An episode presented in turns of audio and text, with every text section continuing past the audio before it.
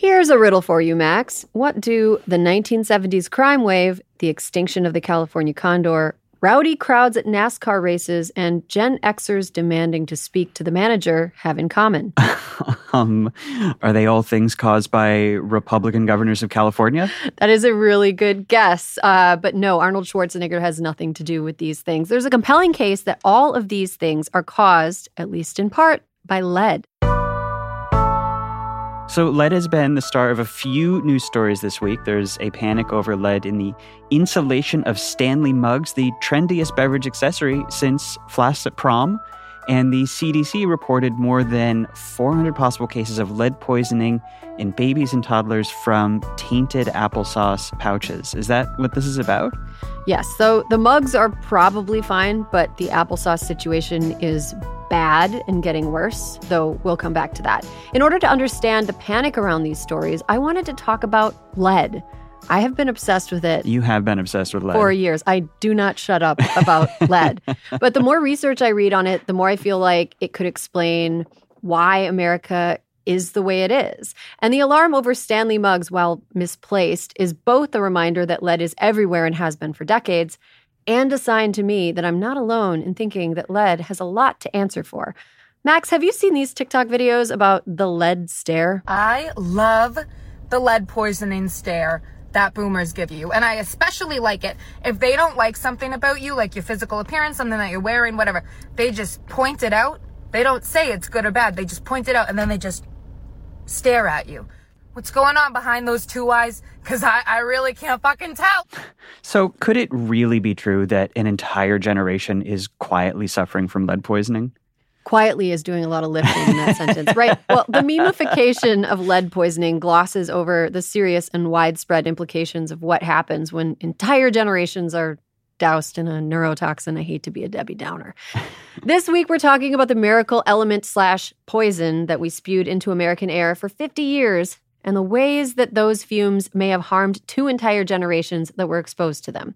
I'm Erin Ryan. I'm Max Fisher. And this is How We Got Here, a new What a Day series where Max and I explore a big question behind the week's headlines and tell a story that answers that question. Our question this week Did lead poisoning change America? And is it still? Okay, so the story I want to tell you is about this stretch of time, mostly from the 1930s to the 80s, where basically every car in America was churning lead into the atmosphere and what that did to us. So, Max, at the center of all this is a sound, a troublesome sound that automakers wanted to do something about. It was called engine knocking anything with cars more complicated than the door handle is kind of a mystery to me. So you'll have to explain that. Uh, some door handles are actually a challenge to me, so that may not be the best I, example. I appreciate that. So, a combustion engine works by all these little explosions pushing cylinders at the exact right moment in a cycle. Knocking is when the explosions ignite early and you get that popping sound. It reduces efficiency and can damage the engine over the long term. It used to be a common problem, but in 1921, automakers discovered that putting lead in the fuel fixed it. So we should say that while many harms from lead weren't understood until decades after this, Detroit knew at the time that this was dangerous. The guy who invented leaded gasoline was actually incapacitated with lead poisoning, and a few of the workers at the first leaded gasoline plant died. That's called pulling a Marie Curie. Lead has been used for centuries because it's malleable, durable, and non corrosive. It makes colors brighter, so it's great for paint and cosmetics. Um, except, you know, probably don't want to put it on your face because it's, it's lead. It's a poison. It's a poison. Um, but it's still in car batteries, it's in electronics, manufacturing byproducts, and technology, including your laptop and your phone. Whoa. Yeah. I have those things on me right yes, now. you've got lead less than two feet from you right now. In the Roman Empire, rich people's houses had lead pipes and they drank wine out of lead chalices because it made it taste better. Lead is so durable that some of those lead pipes are still functional today. Do we think that lead is better with white wines or reds? Well, actually, unfortunately, for a lot of people, lead has a sweet taste to it. But we shouldn't joke. Don't don't drink lead. Don't drink lead. Don't do it. The Romans were actually so nuts for lead that its chemical symbol, Pb, derived from the Latin word plumbum, which means plumbing. Oh, huh. I love a good etymology fact. Same. Anyway, this is all to say that the Romans knew lead could be both useful and harmful. People outside of Rome have known since at least as early as the second century BCE, when a Greek physician named Dioscorides, which is spelled disco rides, That's so cool. noted that lead makes the mind give way. Doctors in the 1700s also recorded artisans working with pottery and paint experiencing lead poisoning. And today, actually, if you work with pottery, you got to be careful really? because you have a higher risk of being exposed to wow. lead. So this stuff is stirring pots. everywhere. It is. But until the modern era, most cases of lead poisoning were found among people who were occupationally exposed. It wasn't something that could just happen to a person going about their life. And even now, it's only really dangerous if it gets inside your body. So putting on the lead smock to get x-rayed at the dentist is, is fine. That's what they're telling us, and I hope they're telling us the truth. No, it should be fine, but the lead in the circuit board of your computer also fine. It's protecting you from radiation. Um, but unfortunately, once lead gets inside your body, it doesn't like to leave. Hmm. So, when automakers and energy companies start by the 1930s designing everything around leaded gasoline, they know they're pumping it into the air. It becomes this big science experiment. What happens when pretty much all of America starts absorbing something that we've known for hundreds of years to be toxic into their lungs and bloodstreams? Better put on my leaden thinking cap for that one. okay, so I see where this is going. You're getting ready to talk about that famous chart. Let's pull it up real quick. Um, okay, so this chart, which economists love to show you, it has two lines. One line shows the amount of lead in the atmosphere over time. And the line starts very low in the 1930s, right around zero, but then it rises and rises as Americans drive more cars and pump more of that fancy new leaded gasoline into the air. Then the line starts to turn and it starts to drop back down and decline in the late 70s when the EPA passes all these regulations to limit air pollution. And it keeps dropping into the 80s. We remove lead from gasoline. And it finally gets near zero in the mid 90s. Right. It looks like an upside down U or an N without a stick on the side. the amount of lead in the air goes up and then it goes down. So then the other line in this famous chart shows the violent crime rate over time. And what do you know? The line charting violent crime looks exactly like the line charting lead in the atmosphere, except every dip and rise in the lead pollution line corresponds to an almost identical dip and rise in the violent crime line 23 years later. Yeah, as if the people who ingested lead as children in, say, the 1940s then grew up to commit violent crimes in the 1960s. The more lead, the more violent crimes 23 years later. It's called the lead crime hypothesis. That's why, for example, there were so many absolutely bonkers serial killers operating in the 1960s through the 1980s Because of lead. because of lead. So goes the hypothesis. so is the theory. To make matters worse, at the same time, lead paint was fairly ubiquitous in American homes up until it was banned from indoor use in 1978. In some places, it was banned before. Baltimore banned it in 1951. Baltimore leading the yeah, way. leading the way of not being lead poisoned. uh, so, in addition to breathing lead fumes, many American children grew up in houses covered in an element that, if that paint got eroded into dust or some other form that could be ingested, could lead to all kinds of bad health outcomes.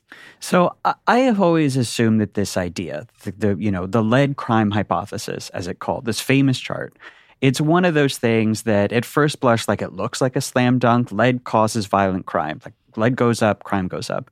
But that at examination, it would kind of fall apart, or it would turn out to be a coincidence, or it's correlation without causation, or something like that. hmm I think this is actually the opposite of that. So, yes, the rise and fall of violent crime in America, which peaked in the early 1970s, had a lot of causes. We can't just put this all on lead.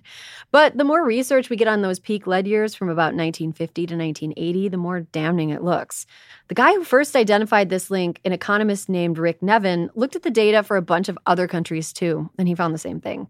Lead in the air went up, violent crime went up about 20 or so years later. Lead in the air went down, so did violent crime. Oh wow! Another economist, Jessica Wolpaw Reyes, also checked this by looking at the state level, since different states had different emission requirements for cars, and found the same thing. She even found that when air quality improved slowly or quickly, crime later fell at a similar rate. Oh. And a 2022 meta-analysis of 24 different lead crime hypothesis studies found, quote, substantial evidence tying exposure to lead to criminal behavior and in particular, Huh. violent criminal behavior. Max, did you know that the average person in 1987 was six times more likely to be victimized by a serial killer than the average person in 2015? Uh, I mean, the entire true crime genre as we know it would be nowhere without engine knock. That is wild. Okay, I'm still locking my windows though. Um, but okay, my big question here is why? Like, I think the thing I am stuck on is why would lead in the air make people more likely to 20 years later suddenly stick up a convenience store, get in a bar fight? So, you need to understand what lead does when it gets into your body. And I apologize in advance because this is disturbing and upsetting. Unfortunately for us and most carbon based life forms, lead behaves like calcium, Huh. which means it bonds to places where calcium would normally be helpful and mucks up the process. Oh, so like bones, muscles, oh no, and brain matter. Yes, it is a substance that can cause multisystemic issues, everything from cardiovascular disease to chronic kidney failure. It also messes with hormone production and fertility and has been associated with strokes. In general, it simply increases mortality. Lead kills you. It erodes a particular substance called myelin that insulates the nerves in your brain so those nerves can communicate. Oh, like the insulation around a wire, except Right. in your brain. Exactly. And we do use lead to insulate wires, which is interesting. But Oh. we shouldn't be using lead to insulate brain. Not our brain wires. Not good brain wire insulation. it also prevents your brain from growing myelin in the first place, which is why lead exposure is so dangerous for kids whose brains are still developing. So, what happens when you don't have myelin because of the effects of lead? Your brain works more slowly because those connective wires aren't protected and it's less coordinated. So, different parts of your brain have trouble talking to each other. And people exposed to lead as children end up as adults with a smaller prefrontal cortex. Yikes. Okay, that explains a lot because you often hear scientists call the prefrontal cortex the part of our brain that distinguishes us from other animals. It's especially associated with something called executive function that's really important. And executive function basically means our ability to control our own behavior, to manage our emotions, to reason, to plan, and to so on, rather than to act on moment to moment impulse. Exactly. The effects of this can be pretty profound. People with even small amounts of childhood lead exposure grow up to be more prone to aggressive behavior. They have higher rates of ADHD. In studies, they tend to be less conscientious of others and less agreeable. They are also more neurotic. Wow, those are really significant changes. I feel like the big one I always hear about is the effect on intelligence. Yeah, people exposed to lead as kids lose about five to eight IQ points. And we're not talking about some tiny fringe who ate lead paint chips. One study in 2022 estimated that all Americans born in the 1960s and 1970s, when leaded gas was at its peak, lost up to six or seven IQ points. So, the theory, as I understand it, is not that some particular slice of Americans got like radicalized by lead poisoning into becoming criminals. It's actually a lot scarier that pretty much all Americans born in this 1950 to 1980 period got at least a little lead poisoned. And that made them, on average, a bit less intelligent, more aggressive, and basically less in control of themselves or their emotions. Right. Violent crime is just one worst case outcome for a person exposed to lead during formative years. But everyone was exposed. The CDC now thinks that between 1976 and 1980, 99.8% of children between the ages of 1 and 5 had unhealthy amounts of lead in their systems. Whoa.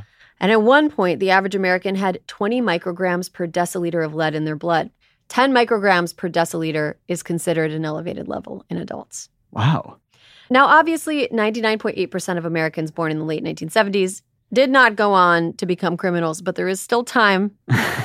but the subtler effects of lead poisoning are probably pretty pervasive for them. A lot of these people might be victimized in ways they're not even aware of. Maybe they have a harder time in school or focusing at work or getting along with colleagues or maintaining emotionally healthy relationships. Hmm. There's some reason to believe that people with low level lead poisoning are even more prone to getting scammed. Anna Werner looks at whether some finance companies have targeted the victims of lead poisoning and left them penniless. If you're telling me that Gen X is the most affected, I feel like that explains a lot about pop culture. Like, this adds an interesting element to my uh, ongoing critical analysis of the early catalog of Limp Bizkit. Yes, like violent crime, there were many causes for Limp Bizkit. But we can't rule out that lead may have been a contributing factor. I mean, you remember the song Break Stuff? Let the bodies hit the floor, Erin. That's not Limp Bizkit, but I will allow it. was this still implicated? Um, so, okay, like you said, America started phasing out leaded gasoline in the 1970s, though it wasn't totally gone until, and this shocked me, 1996. So that was 30 years ago. Is it over? If you were born after 1996, you can breathe a sigh of relief for sure. You've got enough to worry about, but being poisoned by lead as a child is probably not one of them. Cross that off the list. But knowing how aggressive, antisocial, and unhealthy this makes people, through literally no fault of their own, we're going to be living with the consequences as long as we're sharing this planet with moderately lead poisoned boomers and severely lead poisoned Gen Xers. Hmm. Think about the age of elected officials. Think about the age of judges, Oh, wow. CEOs, decision makers across industries. These people, for the most part, fall squarely in the lead generation. Boy, I can't wait for our first Oval Office lead stare from President Kid Rock. Don't even speak that into the universe. Oh, He's got some interesting ideas. he sure does. Bawitdaba I- is his economic plan. Bawa to Ba 2044. Yes. Uh, no. Oh, please, no.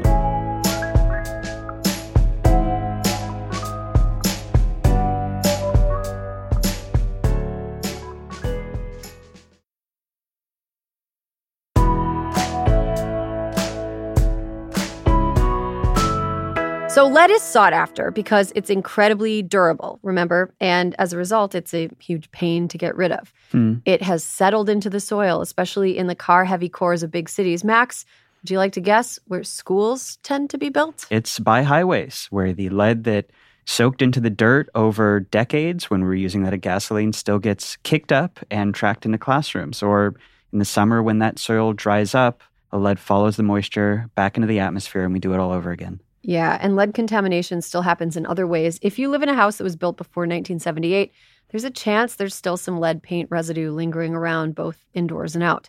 If you live near a construction or demolition site, or if your water source is polluted and you're using old lead pipes, Oh, you're thinking about Flint, Michigan, where, of course, lead levels spiked in the drinking water starting in 2014.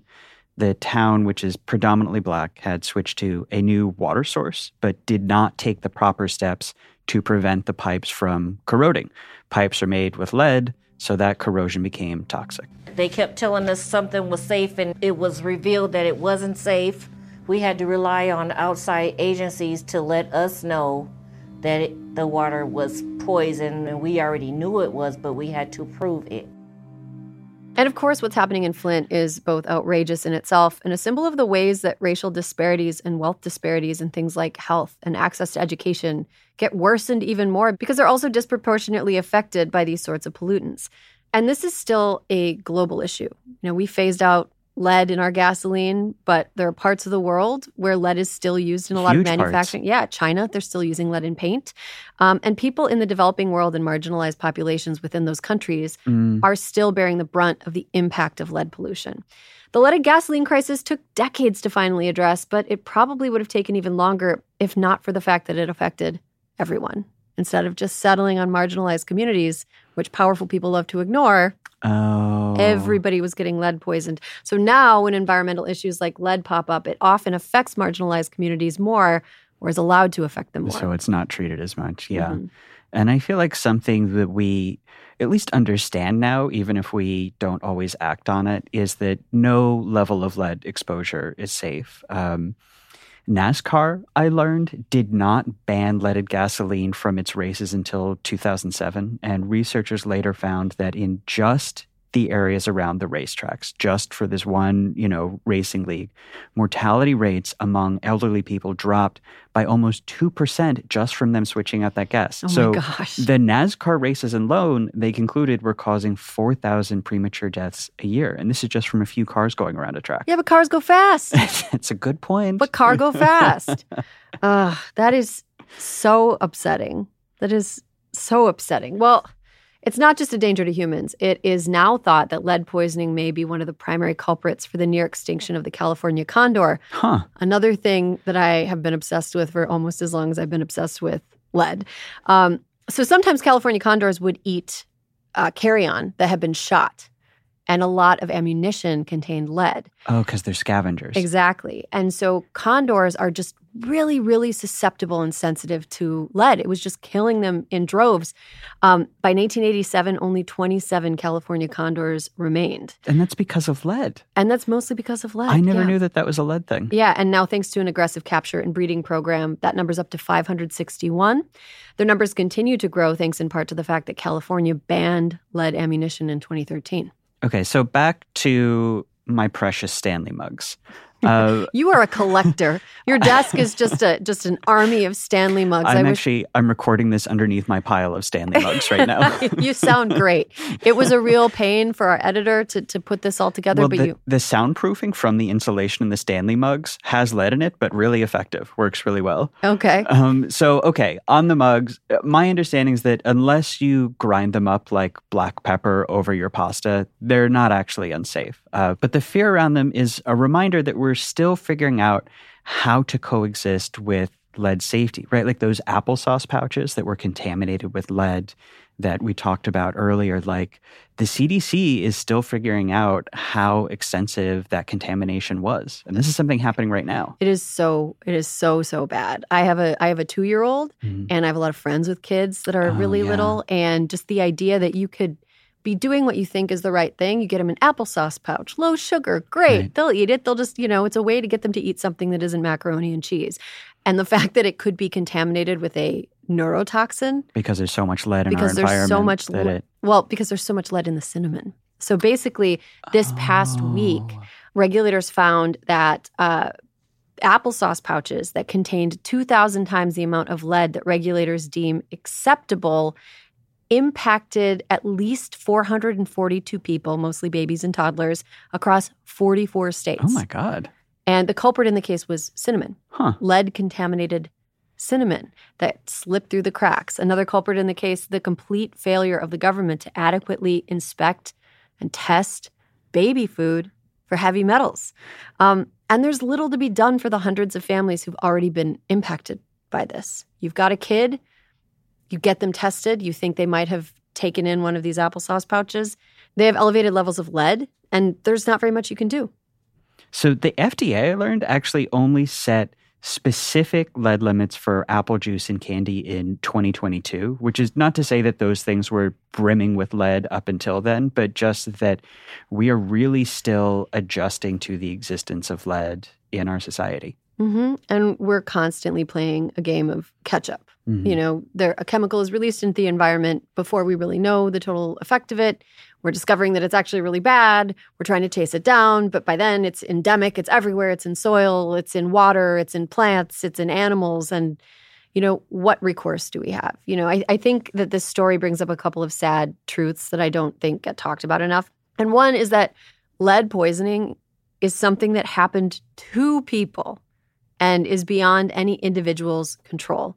So, you know, it might be, you know, interesting to watch a Karen throw a frappuccino across a Starbucks counter because she can't control her emotions. But this Hmm. video actually might be someone who was literally poisoned as a child, Oh, trying to move through the world with a brain that cannot function.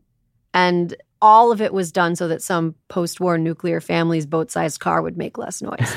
and there are also a lot of problems in society that are attributed to individual choice or cultural influence that are probably actually the result of our environment and things beyond Hmm. our control. And environmental causes of behavioral and public health problems are usually studied after the fact rather than before the fact. Um, and to, to my third point, corporations see no problem gambling public health in the name of short term profit. Hmm. And we are footing the emotional and the fiscal bill for that. You know, the long term impacts of generational lead exposure is something that we, as in people born after 1978, uh, will have to deal with. You know, as boomers and Gen Xers continue to age and need more medical care, Mhm. we're going to have to deal with the fact that some of the medical care that they will need, they would ostensibly not have needed had they not been exposed to a neurotoxin during so many of their formative years? I think if I'm like fully honest with myself, part of why I was initially resistant to this theory is that I just I didn't like what it implies about how malleable our sense of self is. Mm-hmm. You know, it's one thing to hear that chemicals might cause problems with our bodies, but you want to think that your personality and your intelligence are things that emerge from this inner you that is kind of immutable and fixed. Like, I'm not religious, but I guess it kind of is like a soul. Mm-hmm. And it's scary to find out that on some level, we are all the products of whatever chemicals happen to be in our environments. Mm-hmm. Yeah. I mean, we are products of our environments. And the fact that we are not paying enough attention to what is going into the environment and what the effects of those things are does us a disservice in both understanding ourselves and understanding life in general. And so, you know, you know, we've we've talked a lot about how lead peaked in the 1970s, and so people who were born in the 1970s, you know, are getting the brunt of it. I think it's important to remember that looking forward, there are other chemicals that are being used ubiquitously in food service, in manufacturing, in construction, in diapers. You know, there there are chemicals that are being used right now that we don't know the impact of. Mm-hmm. And one thing that we can learn from this very frustrating story is that as voters and as human beings, we should be more on top of that. well, Erin, that is the story of how America poisoned itself with lead over 50 years and only just took it out of the air. Um, Erin, stay safe out there. Try not to chew on any Stanley mugs. I will do my best to not chew on Stanley mugs, even though I was born at the you know, kind of in that shadow period. You just after the line. Where yeah. I may possibly have had some elevated lead exposure. I want to leave our listeners with uh, an ad from the early 1970s um, that helped me as a lady explain car combustion engines and how it might be a good idea to take lead out of our gasoline. So enjoy. If you are a woman, you're not expected to know much about cars. But they're not difficult to understand once you know that, like you, your car breathes. All that an engine does, no matter how simple or complex it is, is draw in air, mix it with gasoline, and burn the mixture for power. That's all. Atlantic Richfield hopes you do understand your car because then you'll understand their new gasoline, Arco Supreme. It helps cars breathe easy. Knowing that should help you breathe easy on the road. Arco Supreme gasoline helps your car breathe in easy to breathe out cleaner.